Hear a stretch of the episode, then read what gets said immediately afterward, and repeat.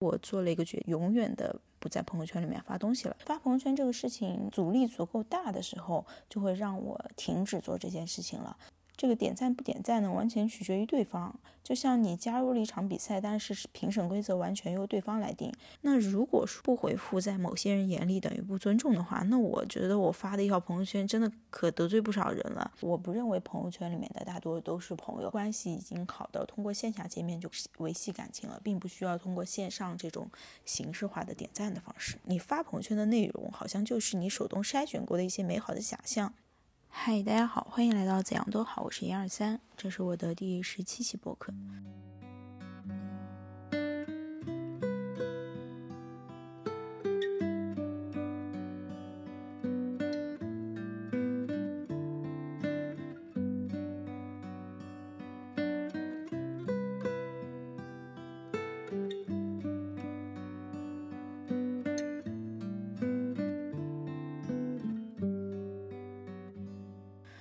我现在呢是在酒店里，因为我现在又开始出差了。现在在的位置呢是广东，我感觉过来之后还挺开心的，因为终于到了又可以穿短袖的时候了。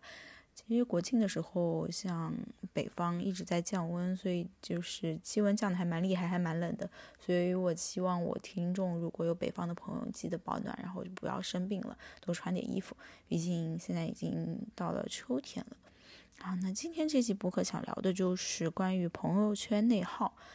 在假期的时候呢，我在自己的公众号怎样都好发了一篇文章，标题就叫“朋友圈内耗”。因为我做了一个决定，也就是在这个假期的时候做的，就是关闭朋友圈，永远的。不在朋友圈里面发东西了，而且呢，我为了防止自己点进去的话，我就把入口给关了。但是我没有删自己朋友圈的内容。想在这期播客里面聊一聊为什么想做这个决定。朋友圈这件事情，你觉得内耗在哪里？以及我自己之前发朋友圈的那些动机。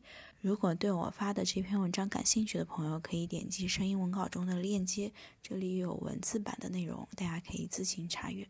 首先呢，我想聊一下发朋友圈的这种行为，我自己是怎么看的。我觉得之前我发朋友圈的这种行为，好像是在证明些什么，留下些什么，证明自己的生活，证明自己的态度，证明自己的存在，证明自己有朋友，有人会认同你，给你点赞，好像它就是一个你去向外界发射信号，然后得到回应的这样的一种方式。那我梳理了一下我之前发朋友圈的动机。第一个动机呢，就是记录自己的生活，因为我还是挺愿意知道自己在某年的什么时间做了一些什么事情的。那朋友圈呢，是一个很好的方式。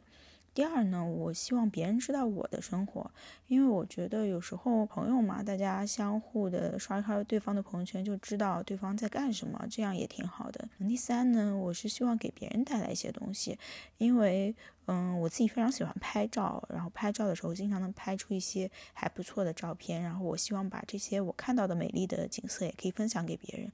那这就是我发朋友圈的三个动机。后来呢，我就在想，就是如果我没有朋友圈的话。这些东西还在不在？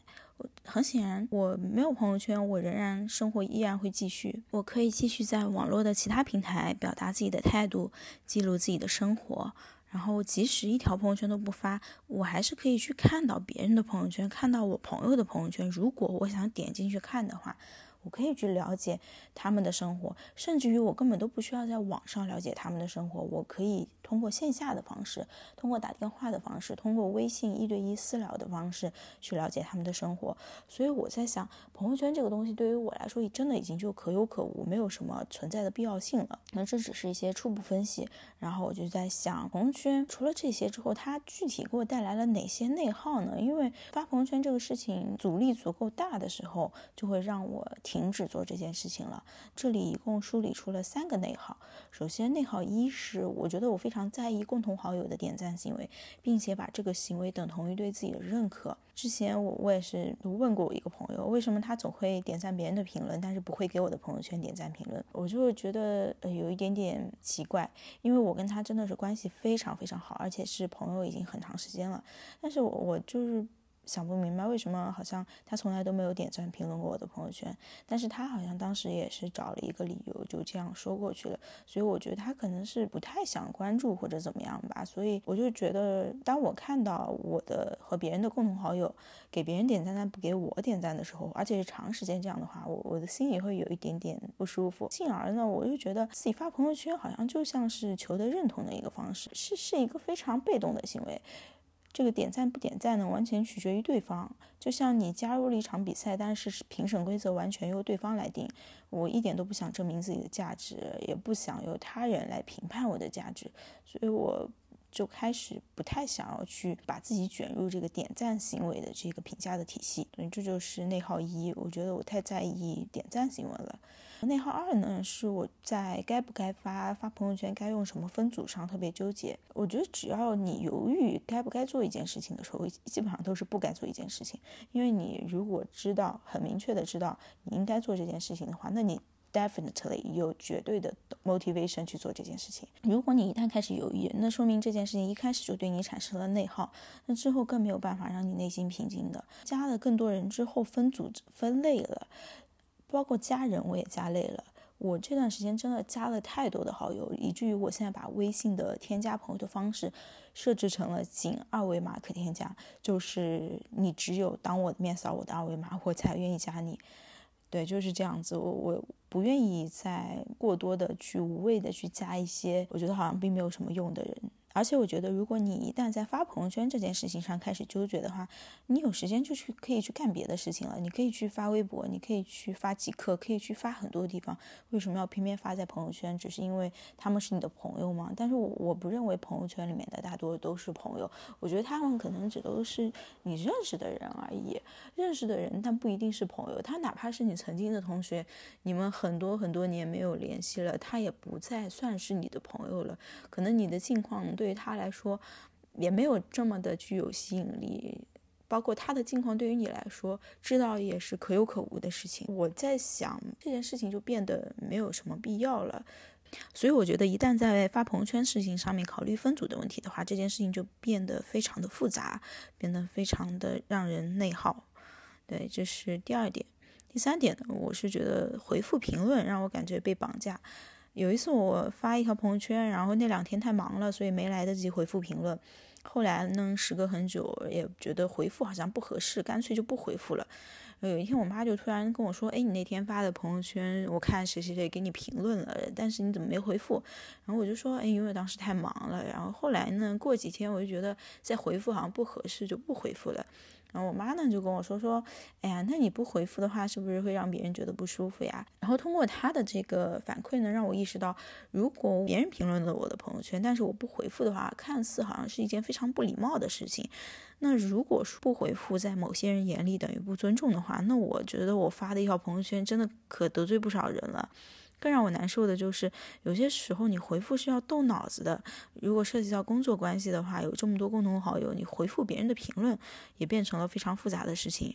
有一些无关痛痒的话，在我看来还不如不说，就是省时省力也且且省心。所以就这些内耗呢，就让我觉得非常的累。我有时候真的如果不想回复的话，出于某些原因，我还觉得自己被绑架着要回复，就觉得非常的没有必要。那综上以上这些内耗呢？让我就觉得好像做这件事情变得非常有负担，让我越来越不愿意做这件事情了。嗯，这就是关于朋友圈的内耗。当然，我后来还从更高的维度去思考这件事情，就是从。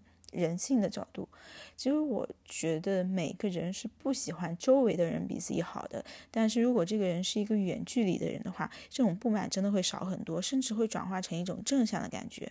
我举个例子，就是比如说同样的一个人啊，假如是这个人他得到了一个非常好的工作，他如果是你身边的人的话，你可能会觉得非常不舒服，就会觉得凭什么他可以我不可以？但是呢，他可能如果是一个你完全不了解的人的话。你甚至还会觉得这个人很厉害。再举个例子，比如你非常敬佩的一个人，他在工作当中或者在其他地方取得了非常好的成就，但是你们两个从来都没有见过面，你们只是距离很遥远的人，你可能会觉得他哇，他超级厉害，他为什么可以做的这么棒？对他来说，你可能是一种觉得很赞赏的正面的这种积极的态度。但是如果说这个人是你身边的人的话，你可能就会觉得，哎，我跟他好像成长环境也差不多，我们俩能力也差不多，为什么凭什么他就可以做的这么厉害？所以其实每个人都是一样的。当一个特别优秀的人成为你身边人的时候，你对他就就会产生更多的不满。如果这件事情放到朋友圈的语境下，你就会发现这个真的非常非常搞笑。就是有些人把朋友圈当做秀优越的渠道，这真的会招来很多仇恨，因为这些人都是离你很近的，算是身边的人，然后别人至少都是心里暗戳戳的就觉得不爽，觉得好像去在炫耀你的一些东西，但是发朋友圈的人呢，并不知道自己会招招来这么多仇恨，所以我就觉得真的没有必要，就就是你发朋友圈，与其招来的是那些不满和。不爽以及嫉妒的话，那为什么要做这样的一一些事情呢？而且我觉得你发朋友圈的内容，好像就是你手动筛选过的一些美好的想象。因为没有人会把自己一团糟的生活展示到朋友圈里。你看，所有人的朋友圈都是一切美好祥和，一切都是那些非非常棒的成果。但是你不知道人家生活里经历了什么，人家付出了多少艰辛和努力，这些东西都是看不见的，对吧？这些筛选过后的美好的假象，哈，在我看来就比较没有意思。而我觉得这些内耗足够。让我把朋友圈关闭了。那在我关闭朋友圈之后呢，我就开始思考我之前说的那三个动机：第一个动机记录自己的生活，第二个动机让别人知道我的生活，第三个动机给别人带来什么。我在想，这三个动机真的是不是经得起推敲的呢？首先，第一个动机记录自己的生活。我在想，这是唯一的方式吗？其实不是的，我有其他的方式。比如说，我相册里面就是我的生活，我的公众号记录了我的感想，我的其他的微博啊，其他的账号记录了我其他方面的一些想要去抒发的一些感情以及表达的一些想法等等。我觉得它足够成为朋友圈的代替品了。而且我觉得，就是在这上面，微信团队还挺有想法的，他们做了很多轻量的功能去替代朋友圈。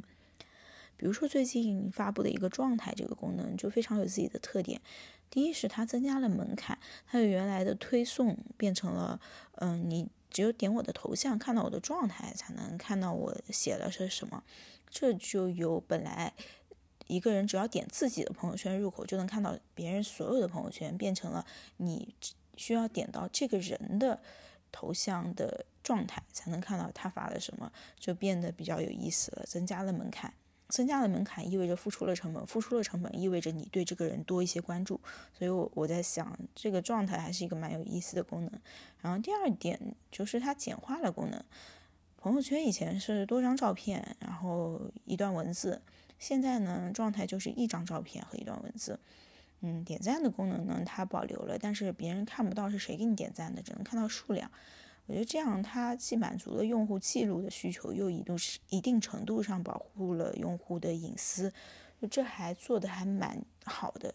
我自己其实也用过一段时间状态，但我察觉到一开始我只是想要去表达自己的心情，或者是表达自己是否在出差或者在休假这样的一个状态，但实际上我感觉微信的。设置的状态，它想要引导用户的用法，其实并没有这么简单。就像你产品设计出来是一回事，但是用户怎么用、怎么看的是另外一件事情。感觉状态就像是一个新生儿，然后它有很多很多的可能性。再聊回到开始，我的第一个动机，记录自己的生活，我觉得真的没有必要去通过朋友圈去记录了，因为我有很多的替代的方式了，它不是唯一，所以我可以把它关掉。第二个动机就是我想让别人知道我的生活，但是年纪越大，你会明白，没有这么多人 care 你的生活的，没有这么多人想知道你今天在想什么，你做了什么。大家都有自己的生活要过，有自己的那摊事情要忙。如果在意你的人的话，他自然而然会知道的，因为你们可以通过线下见面，可以通过语音聊天等各种方式去了解对方的生活，而不是通过刷朋友圈的方式。甚至于你跟他见面的时候，你一点都不知道他朋友圈的近况，他都不会在意，也不会怪你，因为你们关系已经好到通过线下见面就可以维维系感情了，并不需要通过线上这种形式化的点赞的方式。第三个动机呢，我是觉得我希望朋友圈可以给别人带来什么。熟悉我的朋友都知道，我还蛮擅长拍照的。然后我之前有想过，工作这么辛苦的话，我要在朋友圈发一些好看的照片，这样的话刷到我的朋友圈的同事或者朋友的话，会看到好看的东西，也许会开心一些。那我觉得这个想法就有点太过于天真了，因为我同事的朋友圈最喜欢秀的就是加班到凌晨啊，然后感慨一下之类的。我觉得大家好像把朋友圈当做一种向上管理的方式。那我想一想就觉得蛮心累的，我就不太想参与这种朋友圈的内卷大赛。而且即使是朋友的话，我觉得他们也不会像我一样，就是看到好看的东西、好看的照片就会很开心的。我没有办法去直接认定自己喜欢的事情对别人也同样有帮助，所以我后来就觉得我并不能给别人带来什么，真的。这些东西是最单纯、最无用的想法。把这些动机都梳理清楚之后呢，并且我觉得就可以找到替代方式之后，我就可以彻底告别朋友圈了。所以到现在为止，我也没有觉得不刷朋友圈有什么缺失，反而我觉得是一件。特别解脱的事情，因为我再也不因为朋友圈焦虑了，我觉得过得特别开心。我省下来的时间看了好多书，我最近一直在看书，让我觉得生活变得有意义，变得丰富充实了特别多。总结来看的话，这期播客我想聊的就是朋友圈，它就像是一个统一的标准的游戏，你要么就顺应规则，要么就不玩。我指的这个标准就是标准在别人心中，就别人给不给你点赞，然后别人愿不愿意认可你的东西，每个人他都有自己的标准，这个游戏就变得很没有意思。而且生活当中有更多其他的地方值得你去投入精力，你可以选择其他游戏去玩，不一定。并不一定一定要沉浸在朋友圈的这个游戏当中。如果你真的想记录生活的话，那你可以直接发给自己看就好了，不一定要发给大家看。我今天在豆瓣也发了一下我关于朋友圈内耗的自己的一些看法，我也收到了一些评论。如果你对我发的这个豆瓣帖子感兴趣的话，可以点击 show notes 里面的链接，我会把链接放到里面，你可以参与我们的讨论。比如说，有的人就说，他觉得过于关注别人的生活，以及让别人关注自己的生活，都是一种精神内耗。有这时间，不如关注自己本身。关闭圈朋友圈之后，他觉得感到很舒服，终于能喘一口气了。我觉得我也是这样子。哦，又有朋友说，他一六年年底就已经关闭朋友圈了，到今天他也很习惯没有朋友圈的日子。但是他觉得很多时候他像刷豆瓣，也像是在玩朋友圈一样，也是挺有意思的。就是，嗯，我们可能找到了另一个替换的方式，但另一个替换的方式可能又对你形成了一种约束吧，就还挺有意思的。还有朋友说他的朋友圈已经关闭蛮久的了，不过经常发自己可见的内容，就当记录日常生活。我觉得这也是一个非常好的方式，必要去迎合别人。只要做自己舒服的事情都好，所以这就是我这期播客想要传达的内容。如果你也觉得朋友圈对于你来说是一件非常内耗的事情的话，那你可以尝试一下关闭。如果你觉得它可能对你是有点内耗，但是你的动机也没有足够强都要关闭的话，那就可以先让它保留这一段时间。也许有它让你觉得很疲惫了，那你就关掉。也许你一直就很喜欢这种状态，那一直保留着也未尝不可。总之，我希望我们都可以找到我们自己都满意的生活方式。毕竟生活当中已经有很多让我们消耗的事情了。不论是工作还是我们其他日常生活中的人际关系，所以我希望大家都可以真实的做自己，不需要去迎合别人，不需要刻意去炫耀一些什么东西，变得有自信，变得有底气，变得真实一些，变得开始享受当下的生活就好了。今天想分享一首歌，是来自椅子乐团的，他们最近出了一首歌叫《Shangri-La's Calling》，它里面。有这样的一些歌词：Why so choiceless? There must be words of higher dimensions。我就觉得好有道理啊！就为什么你总是觉得你没有选择呢？你一定可以到一个世界，这个世界是在更高的维度上的，你可以有更多的选择的。嗯，我们当下觉得自己没有选择，可能只是因为我们现在被眼前的一些东西所困住了，被局限住了，我们没有看到更多的可能。所以我真的非常喜欢这首歌，也把这首歌分享给你们。祝你们可以拥有一个美好的秋天，拜拜。